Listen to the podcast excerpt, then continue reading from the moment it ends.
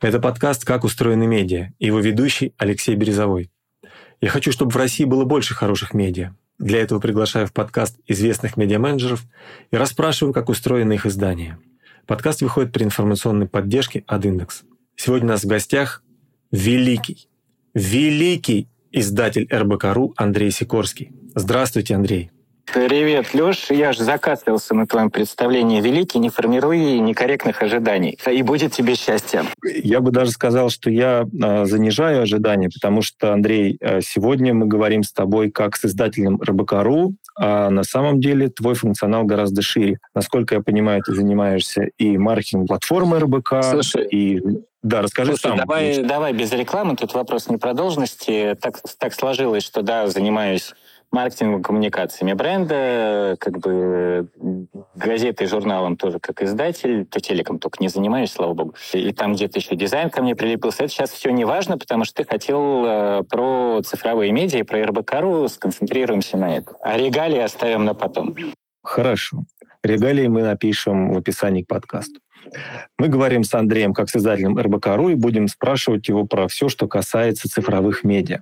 Андрей, коротко, что такое медиа, РБК как медиа в целом на сегодняшний день? РБК как медиа в целом, это, как, знаешь, это недавно сформулировали для себя. Онлайн — это пресса, это телек, и это событие. Вот четыре составляющих э, РБК как медиа. Угу. Как устроен информационный продукт РБК, если мы понимаем классический продуктовый подход? То есть для кого вы работаете, какую задачу решаете? Слушай, с этим в этом смысле все, с одной стороны, просто, с другой стороны, меня как маркетолога немножко дергает такая сегментация. Но вот смотри, мы для себя определяем, что мы работаем на экономически активное население России. Если там верить Росстату, то это там около 60 миллионов человек. У меня по всем медиа там 34, э, в хорошие времена 37 миллионов с учетом пересечений. Это сайт, digital, пресса и э, телеканал. А почему так? Потому что, ну вот смотри, у тебя есть деньги. Угу. Тебя волнует, что с ними будет? О, обязательно. Ну вот, значит, ты наш клиент. Потому что, э, собственно говоря, наше мото — это информационные сервисы, которые помогают людям с деньгами. Тогда скажи, почему я не ваш э, читатель? Я не читаю РБК. Ну, это вопрос к тебе, а не ко мне. Подожди, кто из нас маркетолог РБК? Ну, это просто означает, что в том информационном поле, в котором ты находишься, ну, как бы у тебя есть какой-то привычный тебе набор сервисов. Ну, возможно, что после этого подкаста ты как раз пойдешь читать РБК. Я сделаю все, чтобы подкаст э, помог читать РБК не только мне. Хорошо. Если мы говорим про информационный подход в медиа. Да, друзья, я хочу сделать оговорку, что Андрей находится в прекрасном парке, и э, вы слышите голоса чудесных людей, которые машут чепчиками, бросают э, в воздух предметы туалета и восхищаются Андреем всячески. Хватит, хватит, хватит, хватит. Давай уже свой вопрос. Что ты хочешь задать? Как продукт устроен, как оно работает? Да, да. Как вот на примере одного дивизиона какого-нибудь, любого на твой выбор, Смотри, в компании РБК работает 1200 человек. В редакции работает чуть больше 50, в телеке работает чуть больше 80. Поэтому бессмысленно это обсуждать на уровне одного дивизиона, потому что продукт по ту сторону экрана, он цельный. Тебе все равно, как работают мои дивизионы. Ты продукт потребляешь. Неважно, это сайт или этот... Э, вот. Поэтому смотри, э, значит, э, на стороне фронта, то есть того, с чем ты взаимодействуешь. Когда ты потребляешь продукт, ты на самом деле видишь работу нескольких, ну, на самом деле всех служб, ну ладно, нескольких служб. Значит, история, думаю, как с какой стороны э, про это лучше всего рассказать. Ну, давай так. Ты как потребитель взаимодействуешь с цифровыми продуктами РВК либо на сайте, либо в мобильном приложении чтобы в этих мобильных продуктах что-то получилось. Есть история про то, что мы называем основ... внутри мы это называем основная редакция. Это новостники, и это то, что внутри называется редакция смыслов. Это аналитика отраслевая. Это первый компонент. Второй. Есть не новостные материалы. Это все наши, в большинстве своем, наши тем-проекты, которые тоже, соответственно, попадают на, на сайты в мобильное приложение. Чтобы ты туда попал, у тебя есть три варианта. Вариант номер один. это поиск. Вариант номер два — это агрегаторы а-ля новости. Вариант номер три — это прямой трафик, либо открытие мобильного приложения, которое стоит у тебя на телефоне. Все эти три сегмента потребителей ведут себя по-разному и заходят заразно. Соответственно, чтобы они нашли то, что их интересует, продукт себя ведет по-разному. Если ты приходишь с поиска или с агрегатора, куда ты приходишь? Я перехожу на сайт, э, в конкретную статью, которая соответствует да. моему запросу. А зачем ты это делаешь? А зачем? Вот, она соответствует твоему запросу. А что это у тебя за запрос? Ну, я интересуюсь, например, э, там, как сейчас можно заработать э, деньги с помощью нейросетей. А у вас в разделе «Тренды» есть э, рубрика «Нейросети». А вот давай сейчас с тобой чуть-чуть поделим. Это, кстати говоря, хорошее упражнение для всех, кто хочет завести свое медиа, неважно какое. А, смотри, у тебя может быть запрос, связанный с информационным поводом. Упал самолет, началось СВО, пошел коронавирус. В этот момент ты либо в агрегаторе ищешь что-то вокруг этого информационного повода, вот эти все прекрасные пять строчек Яндекса, да, когда это еще у Яндекса было, либо ты лезешь в поиск и вокруг этого информационного повода ищешь то, что происходит. Вот это вот то, что я называю новостным поиском или поиском вокруг информационного повода. Он обслуживается новостной редакцией. И чтобы ты качественно попал э, на мой продукт, это слаженная работа отдел трафика, который следит за агрегаторами в режиме реального времени, работа выпуска новостного, который следит за тем, что сейчас происходит с инфоповодами и стремительно это отписывает, желательно быстрее, чем э, конкуренты который учитывает, как работают алгоритмы агрегаторов, потому что сюжетирование на стороне агрегаторов выполняется ну, специфическим способом. И это еще работа технического SEO, потому что у меня текст должен быть сверстан так и размечен так, чтобы поисковые машины как бы его хорошо проиндексировали. А еще это вопрос к разработке, потому что это вопрос быстродействия. Если у меня сайт будет медленный, как бы я в поисковой выдаче по этому твоему новостному запросу не появлюсь, и как бы хрен ты до меня доберешься. Вот смотри, мы с тобой 7 э, дивизионов перечислили. Просто для того, чтобы ты с э, поиска по новостному поводу перешел э, туда, куда тебе хотелось. Если мы говорим про агрегаторы, те же самые 7, как ты их называешь, дивизионов или 7 отделов будут работать, только э, ракурс будет немножко другой. Мы будем не с фокуса аудиторного запроса, сформулированного в поиске, а идти со стороны алгоритмов, по которым формируются сюжеты в Дзен новости или в Google новостях. Если у тебя вневременной запрос или сезонный запрос, заработать, там, не знаю, на криптовалюту, или что ты там говорил про нейросети тебе интересно, вертикаль подготовки контента будет другая. Там новостного выпуска вообще не будет, новостной редакции вообще не.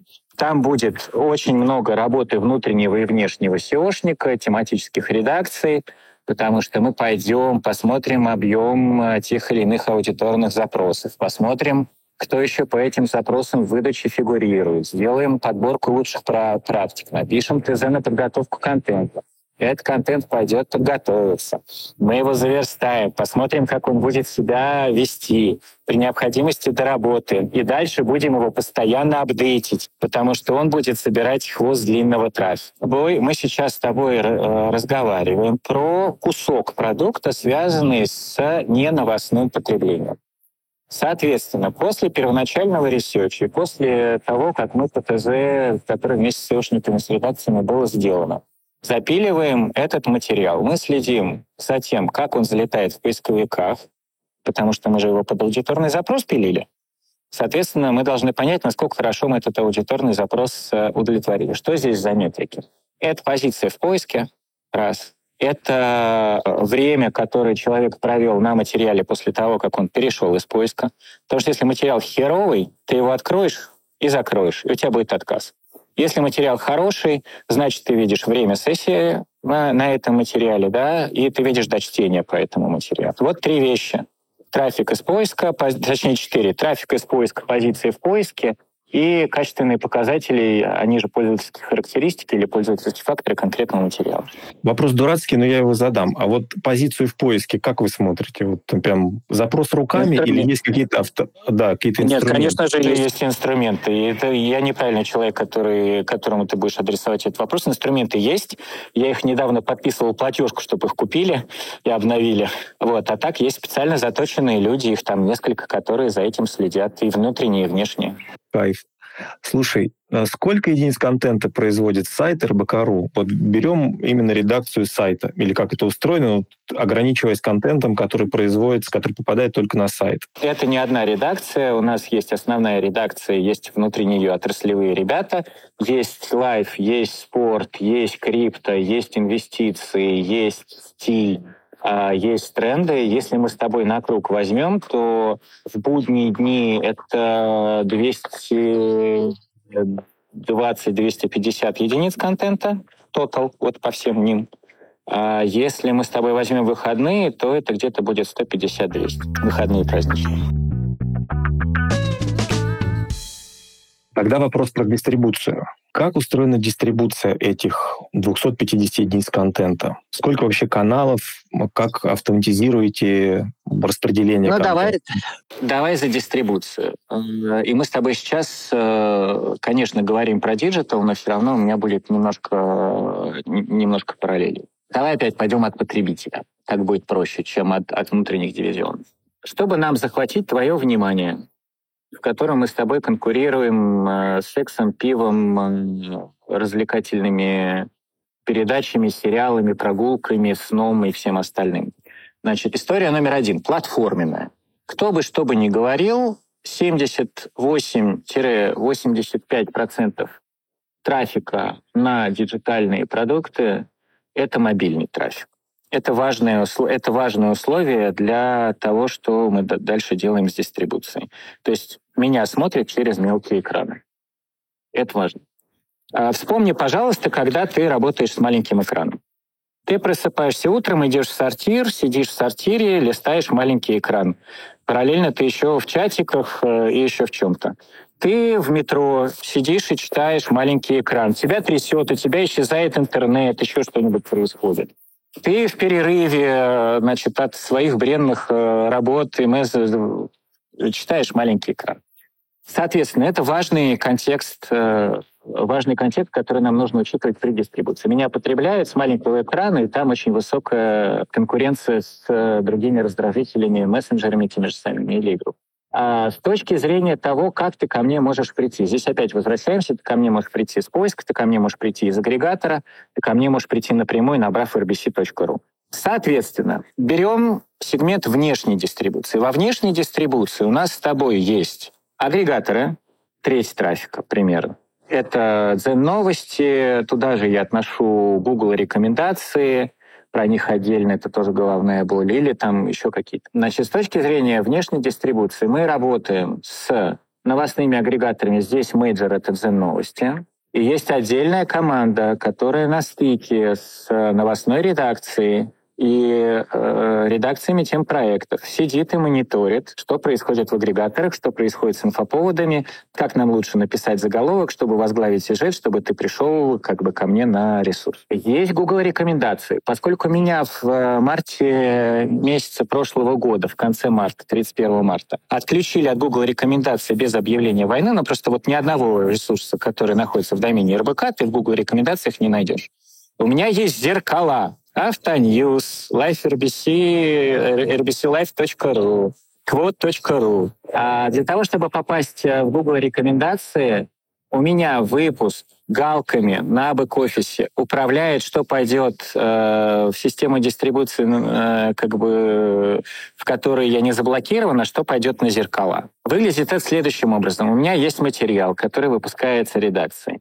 Значит, одна галка отправляет его в поиск и в Дзен новости, а вторая галка отправляет его на зеркало, которое попадает в Google рекомендации, но при этом, чтобы не создавать самому себе конкуренцию, этот материал, который идет на зеркало, не идет в Дзен новости, не идет в Яндекс поиск и не идет в Google поиск.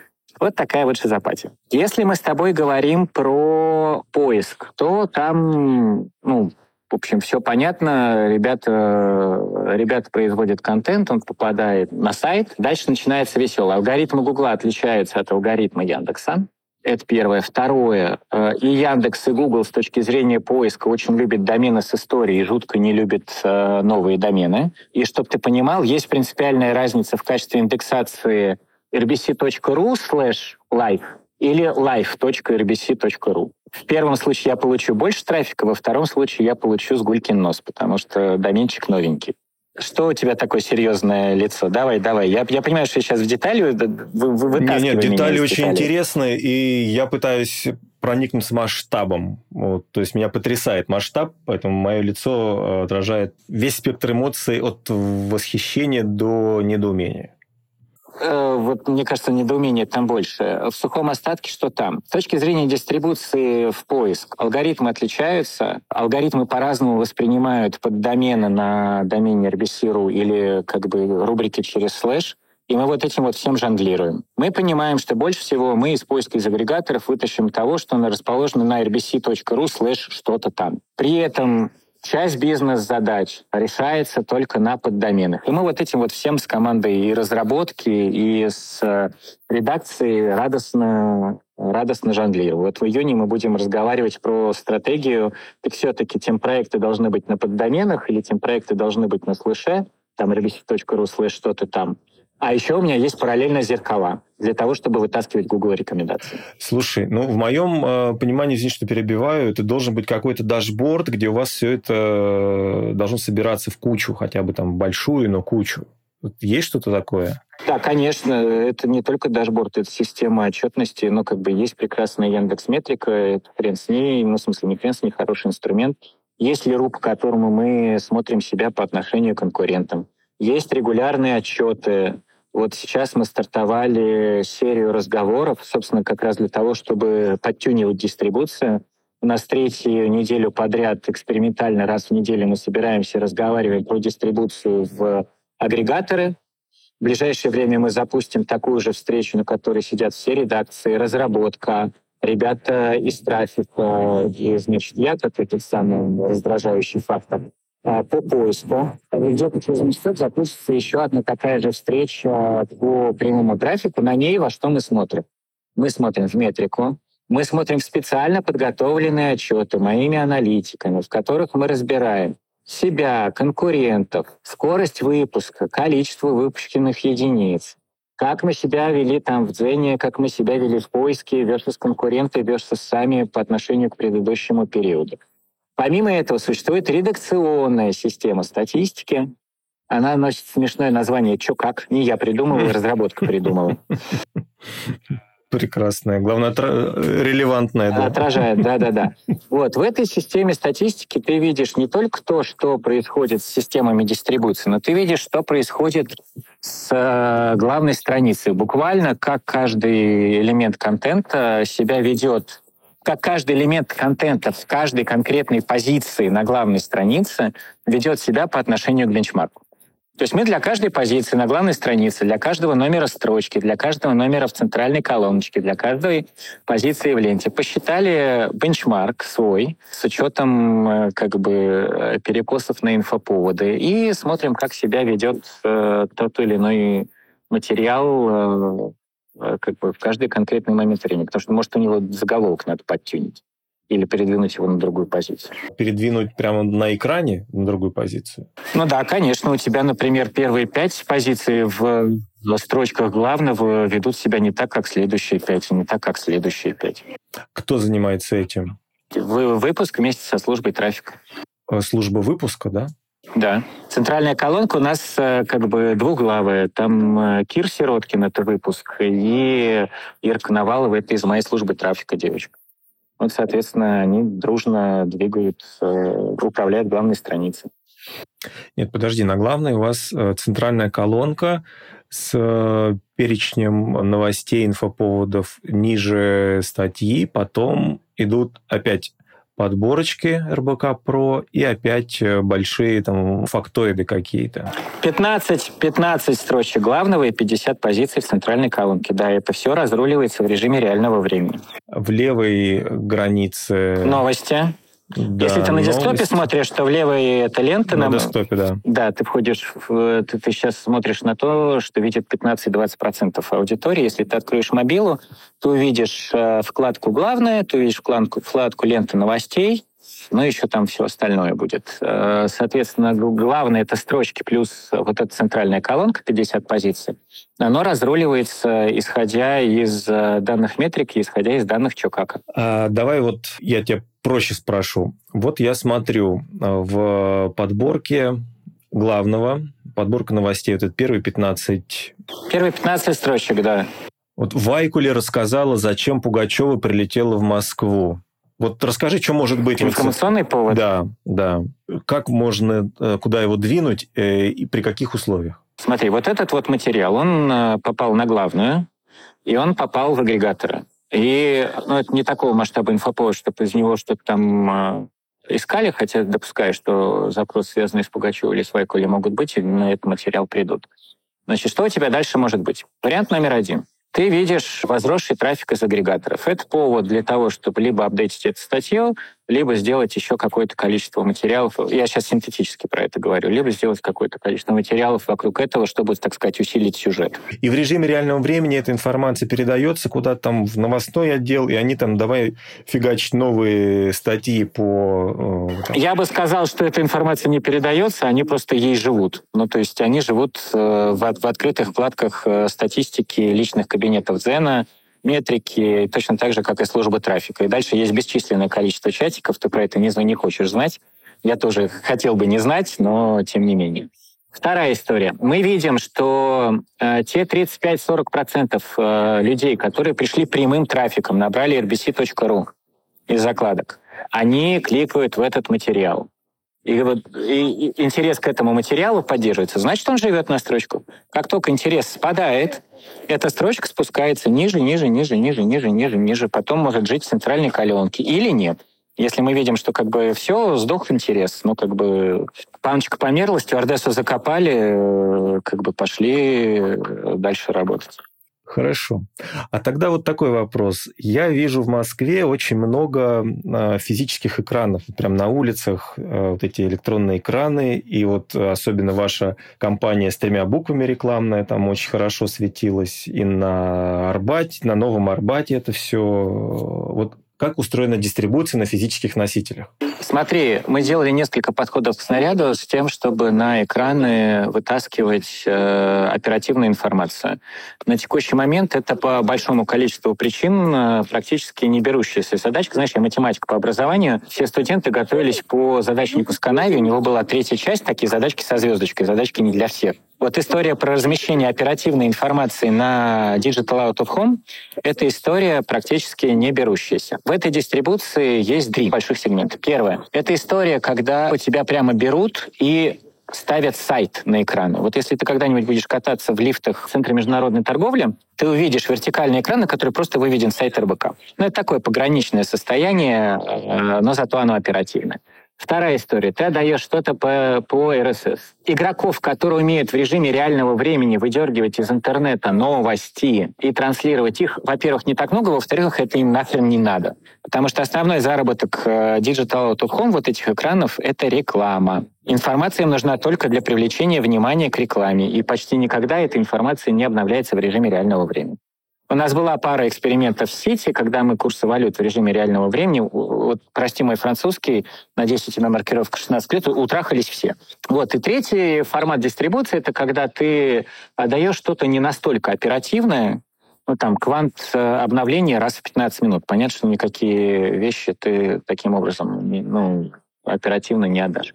Есть еще один важный момент. И в коронавирус, э, и в э, эпоху структурных, структурной перестройки экономики имени февраля прошлого года, они все игроки, кстати, готовы новости забирать. В основной массе просят что-нибудь лайфстайльное, вечно зеленое, что-нибудь э, э, такое не общественно-политическое и не экономическое. Что-нибудь расслабляющее, спокойное, неокрашенное и так далее. Ну, в общем, и новости-то у нас не окрашенные, но, тем не менее, немногие игроки сейчас на экраны готовы таскать оперативку. Если мы с тобой говорим про дистрибуцию не оперативную, ну, там, э, около рекламную или там э, какие-то перебивки, ну, что, готовишь э, контент, загружаешь его, и все происходит. Сейчас сегмент именно цифры в Digital Out of Home растущий, ну, там экспериментируем Там, откровенно рекламные размещения, типа весь бизнес идет на три буквы, не, не, не берем, но как бы это рекламное размещение.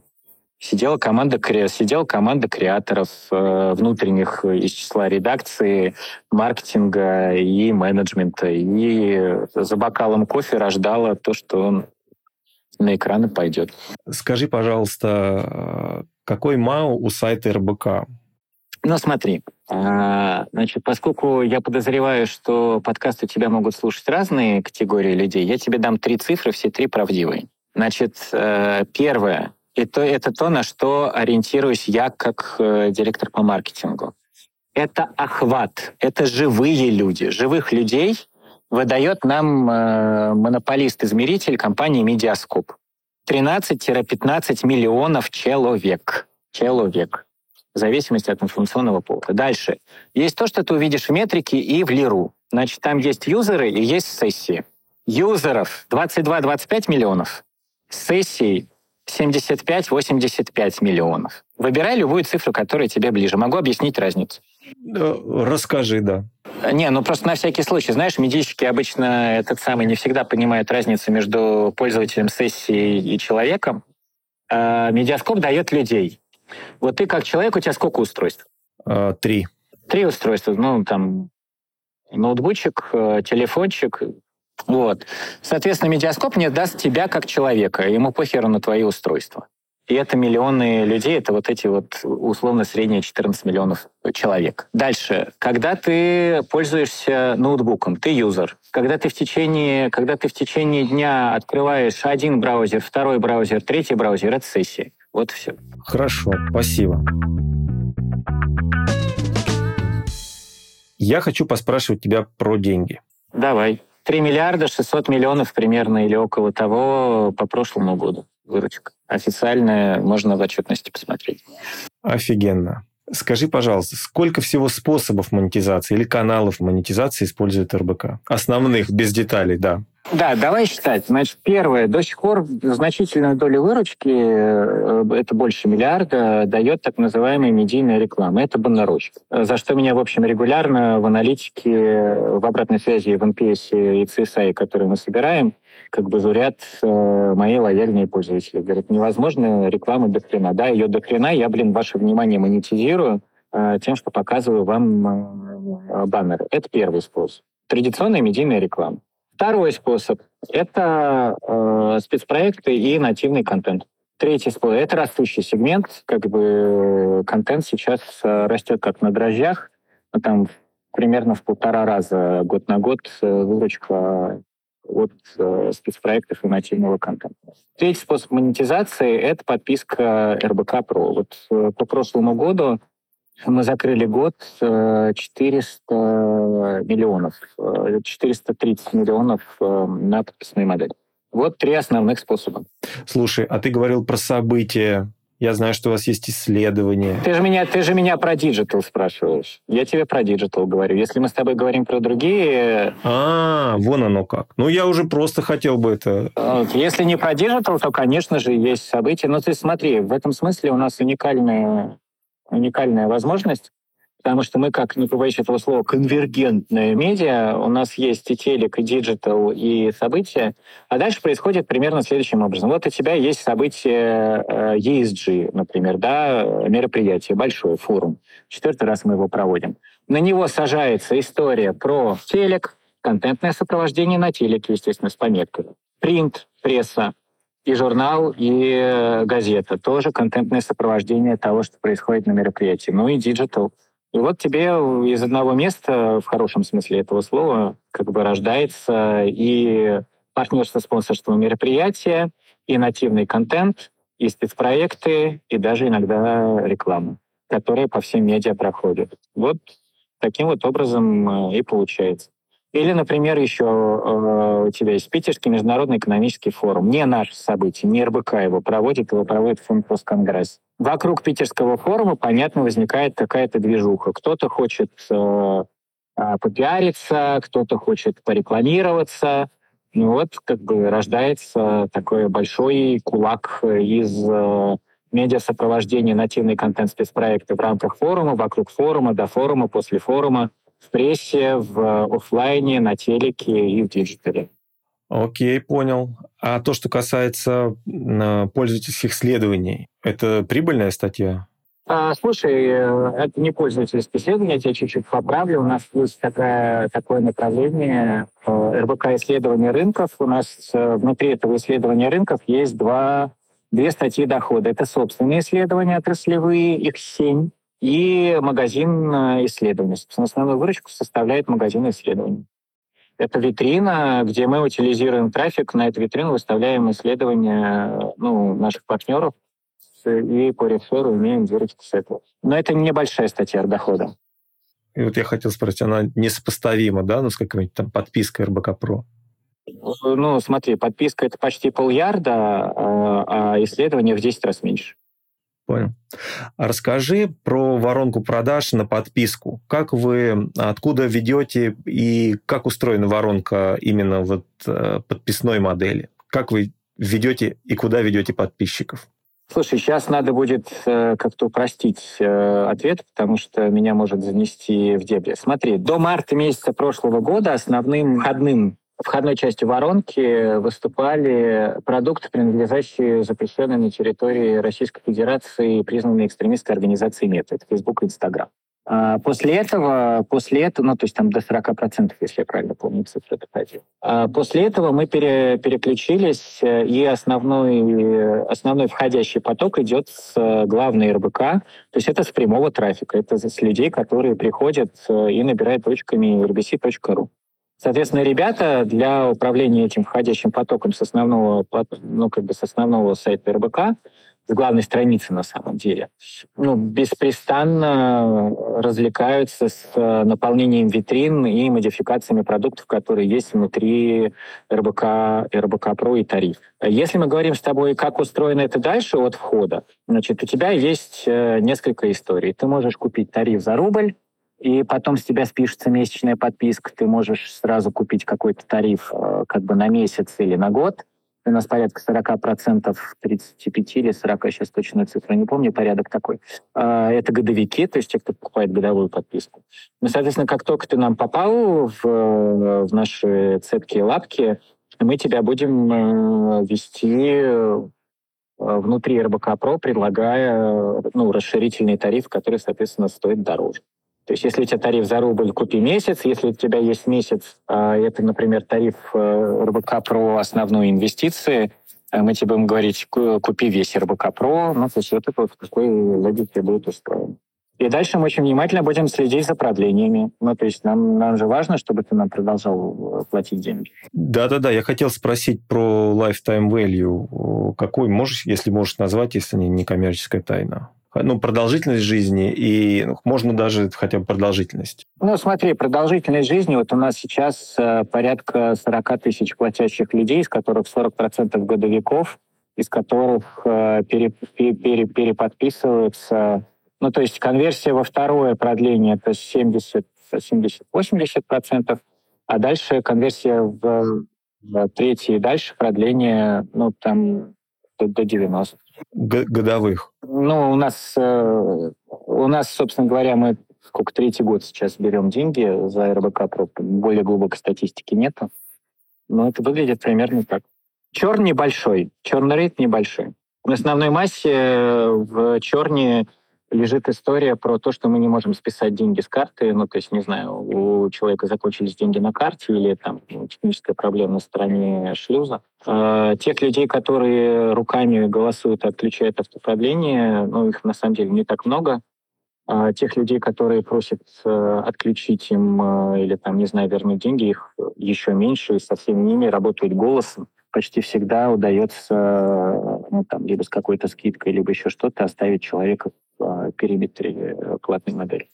Слушай, то, что ты говоришь, это, ну, если не фантастика, то просто очень близко к фантастике, потому что вот эти западные издания, там, что происходит в медиа, они там через день э, плач Ярославны заводят про черный рейд, как удержать, как там снизить ты говоришь ровно противоположную вещь, что от вас не отписываются, да. Почему? Леш, принципиальная разница. Я не верю, что в России э, это мое частное мнение, я не верю, что в России может быть выстроена устойчивая подписная модель вокруг новостного контента, потому что новостной контент — это комодити. А РБК Про работает не на, вас, не на новостном контенте. Вот мы внутри себя делим, условно говоря, вертикали смысловые, которые есть в РБК, да, мы их делим, условно говоря, так. Значит, есть РБК про новости, это новости аналитика, это РБК.ру, и он всегда бесплатный. У меня есть, конечно, в планах э, вести бесплатную регистрацию, но не за контент, а за сервисы вокруг контента, чтобы тебе было удобнее его потреблять чтобы э, как бы кормить твой fear of missing out и более удобным способом доставлять тебе информацию, которая тебе важна. То есть там не, контент не будет закрываться за бесплатной регистрацией. Второе, вторая вертикаль — это про деньги. Это все, что вокруг продукта РБК инвестиции. Как сохранить, как приумножить, как заработать. Вот это вот инвестиции, крипта — это вот туда. Третья вертикаль — это про самообразование. РБК про развитие. Это про. Это не новостной, блин, контент. И он платный. То есть это такой вертикаль контентных сервисов вокруг э, саморазвития, развития карьерной траектории, ну вот всего того, что связано с тем, чтобы ты получил лучшую версию себя. Третья вертикаль — это РБК про жизнь. И это весь наш коптим проектов и запущенный в прошлом году РБК Life. Вот мы как-то так про это думаем. Еще мы думаем про РБК э, для бизнеса. Но это такое, такой спойлер. Я еще пока не готов про него говорить. Это вот то, что мы внутри обсуждаем. И в рамках этих вертикалей работают свои модели. Новости и аналитика монетизируются рекламой. Реклама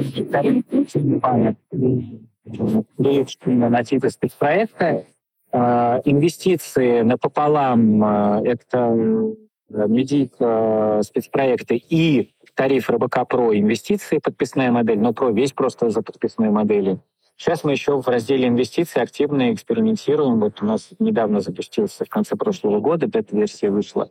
Это РБК банки, там это заход на сервисную журналистику и э, на м, приженивание к новостному трафику сервисов. Ну, то есть э, там сервис подбора кредитов, сервис подбора вкладов, Слушай, да, вы идете вот такую узкую уже нишу, где э, вот специализированные медиа работают, банковское обозрение, Франк Медиа, вот этот Банки.ру. Да, безусловно, но в этом смысле у меня же адово количество трафика, и как мы с тобой в начале разговора говорили, у меня РБК обслуживает информационные запросы экономически активных людей, Соответственно, сам Бог велел э, в этом смысле с этим экспериментировать. Ну, посмотрим, удастся или нет. Хорошо. Спасибо за спойлер. И сейчас я хочу поговорить немножко про генеративный искусственный интеллект. Ага, модная смешная вещь. Ну, давай. Да, э, возможно, слушатели подкаста видели ваш номер РБК, э, который создан полностью при помощи искусственного интеллекта. Скажи, пожалуйста, сам э, твое мнение. Как ты оцениваешь этот опыт? Вот конкретно этот опыт э, я оцениваю как коллаборацию с э, коммерческим клиентом-партнером, и там очень много людского все равно было. Но мне кажется, что твой вопрос э, шире. Если я его правильно слышу, поправь меня, если я не прав, то что с модной хайповой темой ML и искусственного интеллекта с точки зрения медиа, когда же, в конце концов, силикон, в смысле кремний, заменит э, биологию, в смысле живого человека. Никогда. Хорошо. Я уточнил бы вопрос. А, какие у РБК есть планы по использованию искусственного интеллекта? Ну вот смотри, последний год мы достаточно активно экспериментируем с э, применением Midjourney и чат-ГПТ в подготовке контента не новостного. Например, в том же самом упомянутых уже тобой РБК трендов некоторое количество контента производилось э, при посредничестве OpenAI, ChatGPT и Midjourney. Часть иллюстраций готовилась с Midjourney. Обложки РБК «Стиль» выходили с uh, Midjourney, ну, как бы с, генерированными иллюстрациями. РБК «Тренды» для иллюстрации части контента вместо того, чтобы использовать бильдов, uh, используют Midjourney.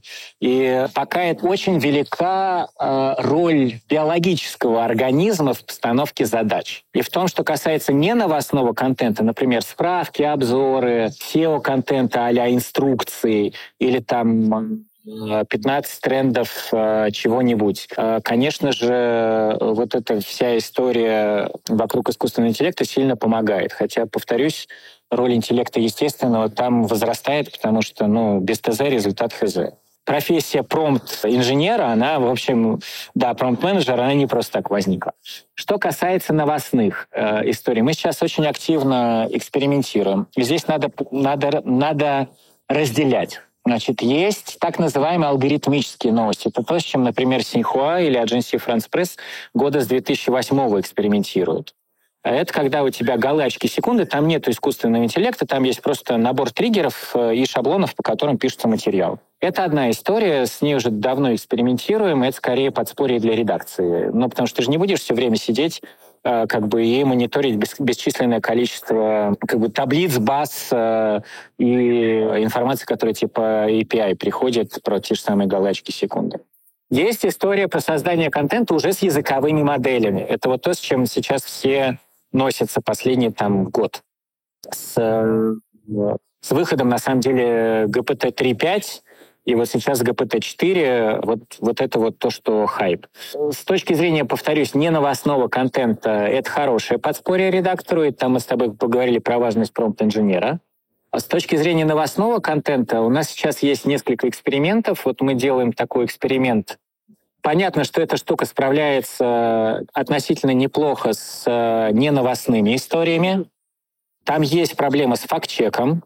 Ну, то есть тебе могут смело, ты, ты можешь попросить написать справку про электромобили, и тебе смело какой-нибудь чат ГПТ э, условный, да, в кавычках, да, какая-то языковая модель, может сказать, что первый электромобиль изобрел Карл Бенц, потом э, расскажет про э, электромодель Omnibus, который был кабриолетом, но в который помещалось 80 человек. Ну, то есть вот с факт-чеком здесь прям э, огромная проблема. И это то, с чем мы сейчас столкнулись. И я говорил, что сейчас мы в части новостей экспериментируем со спортивными новостями и с котировками. Не берусь сейчас сказать, выйдет ли это в промышленный масштаб, но это та вещь, с которой мы сейчас работаем. Вот те тесты, которые я получил в стол, когда ты скармливаешь языковые модели транскрипт, например, матча, и она тебе дает, в общем, вполне себе приличную новость, ну, вот мы сейчас на это смотрим, в ближайшее время посмотрим, пойдет это в продакшн или нет. Еще одна вещь, в, которую, в направлении которой мы смотрим, это дайджестирование или свертка. Это когда у тебя есть лонгрид, у тебя не очень много времени, может быть, как у потребителя, читать этот лонгрид, но ты можешь подготовить summary с помощью языковой модели, там буквально в трех-четырех пунктах, и даже с разной тональностью. Ну вот посмотрим, что из этого произойдет. Мне кажется, что в ближайшие там 2-3 месяца я буду более э, готов тебе рассказать, что там получается, что нет. Я не разделяю всеобщего воодушевления, потому что то, что я вижу, ну, как бы без биологического, без биологической приставки к э, кремнию, ну, невозможно. Факт-чек страдает, тональность страдает. Ну, то есть без редактора и без промпт-инженера это сейчас, ну, в ближайшее время сложно реализуемо. Сейчас посмотрим, что будет с GPT-5, если она будет вообще. Но вот пока человек нужен. Область факт-чека, она, ну, я не вижу, что в ближайший год машинка э, сможет заменить человека в области факт-чека. Я полностью разделяю эту позицию, и более того, мне никогда не казалось, что искусственный интеллект будет больше, чем как какой-то тулзой, который там, да, ну, инструментом, который можно использовать для там, ускорения решения каких-то задач, будь то там, текстовых э, или иллюстративных. Но я могу всего не видеть, и у меня нет такого видения, как у тебя. Но я бы хотел задать такой вопрос. По твоему мнению, искусственный интеллект какое влияние окажет на э, медиасферу в целом? Может быть, в среднесрочной перспективе, может быть, в долгосрочной перспективе? Смотри, э, для разгона начну с очень неожиданного ракурса.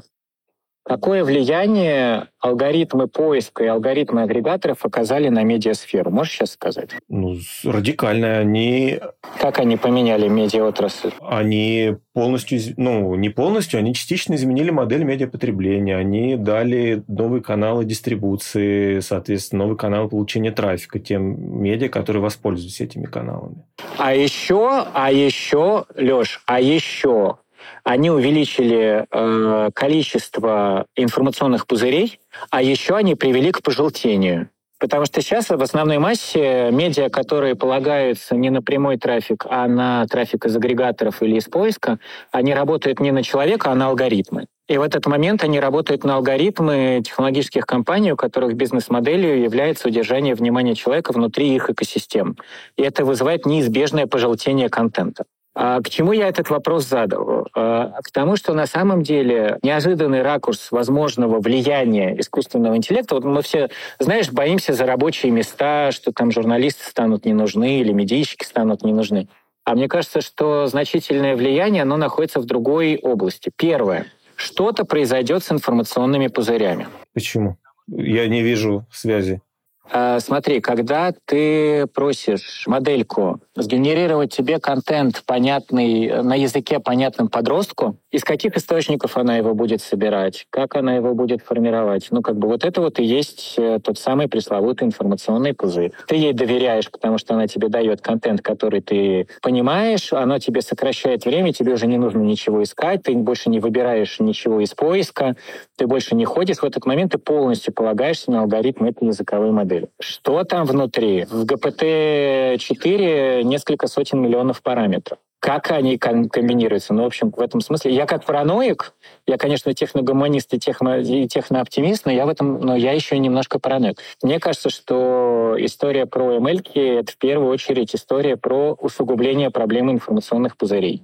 Это дальнейшая сегрегация, дальнейшая, не побоюсь этого слова, в широком смысле слова, радикализация. Ну, вспомни, пожалуйста, э, Твиттер, который велся искусственным интеллектом Microsoft, который, будучи а, обучен а, да, на... да, да на массовых твитах, но как бы очень быстро стал расистом, шовинистом и фашистом. Ну, как бы, а вот, ну, мы, я не очень понимаю сейчас, какие инструменты есть. Но есть огромные комитеты по этике. В том же самом OpenAI есть комитет по этике искусственного интеллекта, или там не комитет, а отдел. Значит, это первое влияние. Э, размер его мы сейчас не можем э, предсказать, но там точно что-то будет, связанное с вот этим вот нишевизацией разделением, сегментацией и усилением информационных пузырей. Вторая история. Точно, совершенно отомрут люди, которые просто переливают из пустого в порожнее. Ну, как бы языковая модель это делает быстрее, эффективнее, чем а, орда, орда выпуска. Возрастет, возрастет влияние экспертизы факт-чека сильно возрастет, потому что, ну, скорее всего, появятся профессии, которые должны будут тренировать э, модельки на предмет того, что такое хорошо, а что такое плохо, э, что правда, а что неправда, и как это отличить. Ну, потому что модельки же нету, ну, пока, по крайней мере, понимания про факт-чек очень сильно возрастет история про промпт-инжиниринг. Ну, то есть я вижу, э, не, не вижу, у меня нет хрустального шара. Я предполагаю, то контентные люди, э, у контентных людей возрастет запрос на э, такую, знаешь, расширенную экспертизу редактора, кто будет давать задачу, кто будет смотреть, что ему по этой задаче пришло. Э, но вот даже сейчас я по нашей редакции вижу, по многим нашим редакциям вижу, вот знаешь, это такое человеческое сопротивление тому, что что мы видим у машинки. Следующий момент, который, э, который мне кажется, э, будет, ну, потребление контента может сместиться куда-то дальше, еще дальше в сторону технологических компаний от медиа. Потому что если медиа не придумают, как им держать внимание своего потребителя, привет прямому трафику, да, почему он должен быть в обнимку с продуктом, возникнет целая орда прослоек, как в свое время возникли агрегаторы, которые, ну вот Bing, ну вот открой сейчас Bing через VPN и, не знаю, там попроси его рецепт тирамису или спроси, а что сейчас с курсом доллара. Тебе зачем медиа? Вот у тебя есть персональный помощник, который, ну то есть один из вызовов, который я вижу для медиа, это как не свалиться в сторону просто источника информации для, для кремния. А там нету бизнес-модели, но там не выживешь. Скажи, пожалуйста, ты не ведешь никакого канала там личного, там еще что-то? Я хочу тебя вот через три месяца, как ты сказал, э, там переспросить насчет э, экспериментов с э, генеративным интеллектом. Я, я тебя понял. Леш, нет, не веду по двум причинам. Э, значит, первая причина номинальная, она такая, знаешь, красивая, а у меня нету ресурса внимания, ресурса времени это делать, но это только, знаешь, такая красивая хоречка. А на самом деле, ну, у меня чудовищный синдром самозванца. Ну, в смысле, кто я такой, чтобы вести канал? Ты кратно больше понимаешь э, в контенте, чем я. Ну, вот будем очевидными. Там Ира Парфентьева, зам руководителя объединенной редакции, или там Петя Канаев. Э, чего? Можно, пожалуйста. Ну что, эм, э, господа слушатели, Андрей, изволь шутить. У нас программа переходит в юмористическую плоскость. Леш, не шучу, честно. Ну, в смысле, мне, мне жутко повезло, меня окружают люди, которые великолепно разбираются каждой в своей предметной плоскости. Вот им нужно вести канал. Я просто их э, соединяю и ну, что-то получается. Хорошо. Да, я уже веду канал. Ира Парфентьева, по-моему, нет. Но с Ирой у меня была очень длительная переписка, когда я занимался э, медиа про криптовалюту. Мы с ней там очень рьяно... Да, Ира, привет. переписывались. Это эмоционально очень. Ну, то есть все эти люди как, как бы обладают большим погружением и, кажется, могут дать больше... У меня же информация вторичная, но в смысле я работаю как агрегатор. Агрегатор-интерпретатор. Ну, хорошо.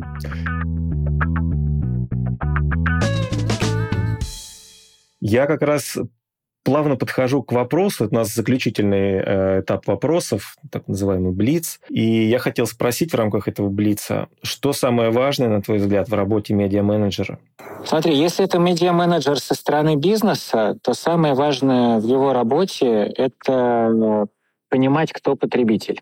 Потому что, понимая, кто потребитель, он дальше может конструировать и продукт, и бизнес-модель этого продукта. А, проиллюстрирую, я знаю, что это блиц, но уж прости, проиллюстрирую это на нашем собственном примере. Мы сейчас поняли, что самый наш большой актив — это вот эти 40% людей, которые приходят к нам тайпыном на РБК. Это одно из самых больших показателей по рынку, вот похвастаюсь я тебе. И мой челлендж как медиа-менеджера — это сделать так, чтобы мои продукты были для них Э, продуктами повседневного использования, и чтобы я знал каждого из них лично на уровне продукта. Вот то, что делает Цукерберг, то, что делает ВК, я должен каждого этого потребителя знать лично. И как медиа-менеджер я должен перестроить, ну не в одиночку, конечно, работу всех служб на то, чтобы они максимально хорошо понимали потребности этого потребителя и формировали продукт для него. Только в этом случае у меня есть шанс выжить. Если я получаю деньги напрямую от потребителя, без посредников. Если потребитель напрямую пользуется моим продуктом, без посредников. Во всех других случаях мы, мы, мы начинаем зависеть от э, технологических компаний, прослоек, э, языковых моделей и прочих посредников, которые, э, ну, в общем, как бы и деньги размывают, и запрос размывают. Ну, в общем, в этот момент начинаю работать либо на алгоритмы, либо на какого-то непонятного дядю, а не на своего потребителя. Поэтому ключевое, критически важное для медиа-менеджера вещь понимание потребителя и умение сформулировать продукт под этого потребителя. И, блин, это не проект, у него нету конца, это процесс, потому что медиапотребление меняется, потребитель меняется. Офигенно. Вот это вот не проект, это процесс. Это офигенный инсайт, я бы сказал. Ну, в смысле, ты, ты, ты сегодня сформировал продукт, у тебя завтра изменилось, э, изменилось потребительское поведение, потому что упали располагаемые доходы, человек пошел э, во внутреннюю иммиграцию, э, у него меняется медиа-диета, ему нахрен не нужен твой продукт. Что ты в этот момент будешь делать? Но тебе про это думать надо уже сейчас, а не завтра. Офигенно. Хорошо. А самый холиварный вопрос. Когда умрет принт? Никогда. Отлично. Расскажи, пожалуйста, какой-нибудь дикий случай из жизни редакции РБК. Каждый день это дикий случай. Не все это возможно вытаскивать в э, подкасты, а часть вещей невозможно вытащить, чтобы не обидеть участников. Э, ну, потому что ну, кто-нибудь, кто-нибудь да, да, да обидится. Ну, слушай, э, я себе записывал несколько вещей, ну, так честно знаешь, поржать про себя. Самый дикий случай э, из последних произошел э, буквально на позапрошлой прошлой неделе. Пишет мне в пол первого ночи Ир Парфентьев, говорит, слушай, еще куча медиасрачей поднялось, а давай просто... У нас же есть центр событий, что нам стоит э, собрать вечером пиарщиков и медийщиков, чтобы они, значит, с матом, э, пивом и всем остальным друг другу, э, так сказать, высказали все, что считают нужным. От момента этой идеи до момента ее реализации прошло меньше недели. Но, собственно, вот в пятницу в прошлую э, я считаю самым диким это то, что со сцены центра событий, место на Павелецкой, в центре Москвы, на Краснохомской, Снегумянской набережной, э, вечером первое звучал рэп, прям рэп. Второе, лилось пиво рекой. И третье, со сцены звучал мат. Но это было off the record.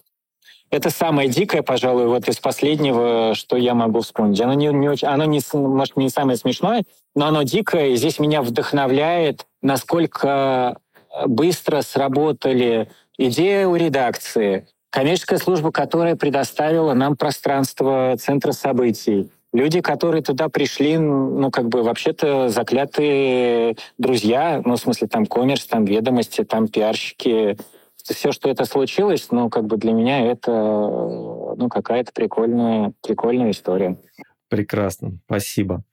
Напоследок, пожелай, пожалуйста, чего-нибудь коллегам из других медиа. Два пожелания будет. Первое пожелание, пожалуйста, не сваливайтесь в конъюнктуру, в мире, э, в котором правит радикализация, поляризация, сегментация и структурная перестройка экономики, очень просто забыть, зачем ты делаешь то, что ты делаешь, а делаешь ты это все-таки для своего потребителя. А второе пожелание — всем морального здоровья. Спасибо. Друзья, подкаст «Как устроены медиа» выходит при информационной поддержке от «Индекс». Сегодня у нас в гостях был издатель РБК прекрасный Андрей Сикорский. Андрей, спасибо тебе огромное, что ты пришел. Мы услышали очень много инсайтов, мы услышали очень много полезной информации. К сожалению, качество записи оставляет желать лучшего. Я приношу свои извинения э, слушателям.